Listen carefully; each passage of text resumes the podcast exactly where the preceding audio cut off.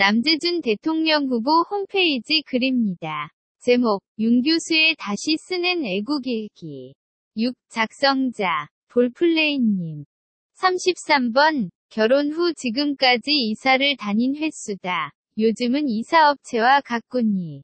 계약을 맺어 이사비용까지 할인을 받고 은행에서 군인에게 우량고객 대출. 조건으로 이사비용도 빌려준다지만 수십 년 전엔 그야말로 꿈도 못 꾸던 시절이 있었다. 남자답고 리더십 있고 당당하고 자신만만하고 또 뭐가 있더라. 아, 안즈나 선아 그 애국심. 조국과 민족을 생각하는 그 투철한 멸사봉공의 정신은 눈물겹다고 말하는 것조차 사치일 정도로 처녀 시절의 나를 매료시켰다. 그래서 결혼을 했다. 그래서 평생을 이사만 다녔다. 내 집 마련, 그것도 30번을 넘게.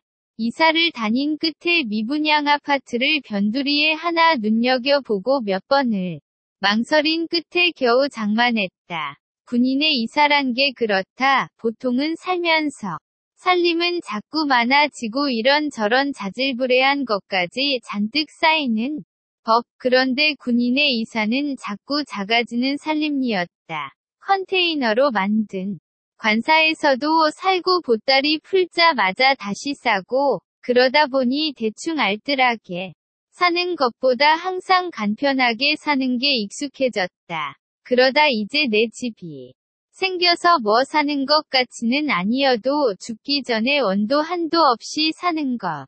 같이 살아보나 싶었다. 근데 또 이사를 준비한다. 은행 대출을 받아서 대통령 선거에 나간다니 가만 있자. 그럼 이 집도 곧 비워야 한다는 이야기가 아닌가. 듣도 보도 못한 선거운동에 어리벙벙해진 게 아니라 가만히 보니 이제 집까지 날리고 다시 전세살이나 월세를 살아야 한다는 말이다. 이제 34번째 이사를 준비해야 하나 보다.